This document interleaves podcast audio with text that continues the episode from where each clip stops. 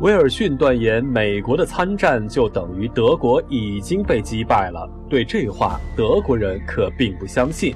美国当时的军队加起来也只有可怜的二十万人，按照欧洲的标准，这二十万人根本算不上真正的军队，不过是一群走走阵列的乡巴佬罢了。德国参谋部对美国的军事力量充满了鄙夷。外交大臣齐迈曼多半也是出于对美国军队的鄙夷，才敢大胆地鼓动墨西哥和美国开战。可能在他看来，墨西哥和美国很有的一打呢。但事实是残酷的，美国的工业产值超过英国、德国的总和。如今，他的战争机器全速开动，工厂三班倒，昼夜不停地生产。军事物资像潮水一样从美国各地涌向欧洲，它的人力资源之丰富也远超德国。美国在一九一七年初参战时还只有二十万部队，到了秋季的时候，美国军队的总数就已经暴增至四百八十万人，而且需要时这个数目还可以成倍增加。现在需要的只是时间，更多的时间。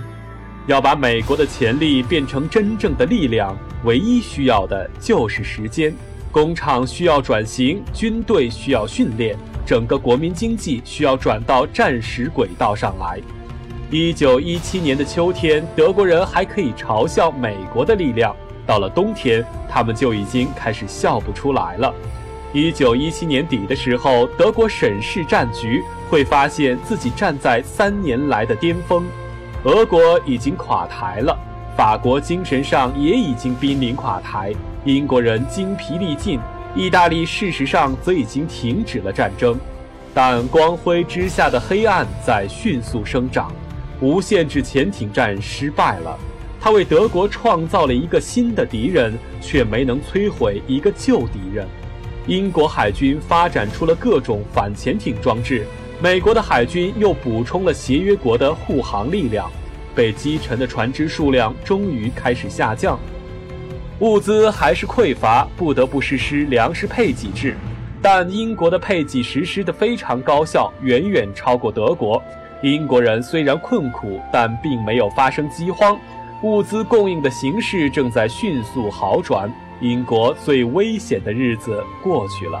德国摧垮英国人意志的希望也破灭了，美国则正向欧洲输送巨大的力量。一九一七年底的时候，美军以每月五万人的速度开往法国，而且这个速度还在飞快地增加。协约国的军事物资也在快速增长，而德国的力量已经被用到了尽头。此时，他的确站在巅峰之上，但他能清晰地看见下面的悬崖。德国要避开悬崖，只有两个办法可用了。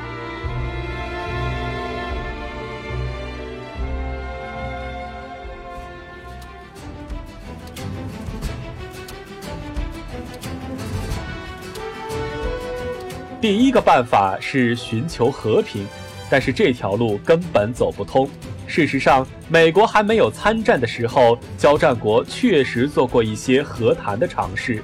其中态度最诚恳亲切的，无过于奥匈帝国。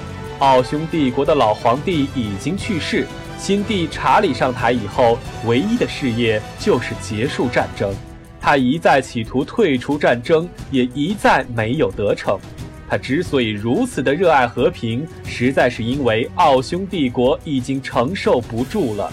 帝国的陆军已经溃不成军，而帝国的猪情况比陆军更惨，他们已经从战前的七百六十万头下降到了二十一万头，而帝国的牛情况稍好一点，但也从一千七百万头变成了三百五十万头。帝国本身的前景则比他的牛和猪更加暗淡，谁都能感觉到奥匈帝国即将完全崩溃。唯一吃不准的是，他到底什么时候会崩溃？奥匈帝国这个第一次世界大战的发起者，虽然不惜一切代价的追求和平，但他的想法其实并不作数。战争还是和平，最终要看柏林、伦敦和巴黎的意志。他们想要和平，但他们更想要光荣的和平。一场漫长而血腥的战争，再加上一个耻辱的和平，多半会带来国内的革命，导致政府垮台。大家对此都心中有数。美国作为他们的调停者，做出了许多的努力，但最终却毫无结果。正是由于这个不能明言的原因，而美国的参战则让和平更加不现实了。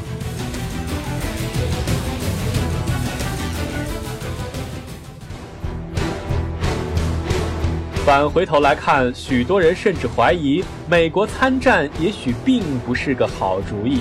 比如丘吉尔，他摆出事后诸葛亮的样子，批评美国说：“美国最好是管好自己的事情，置身世界大战之外。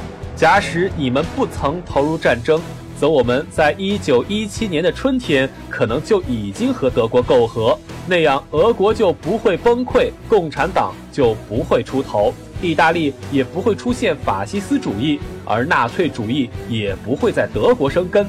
总之，按照丘吉尔先生的意思，本来欧洲好好的，或者虽然不怎么好好的，但即将要好好的，这一切却都被美国破坏了。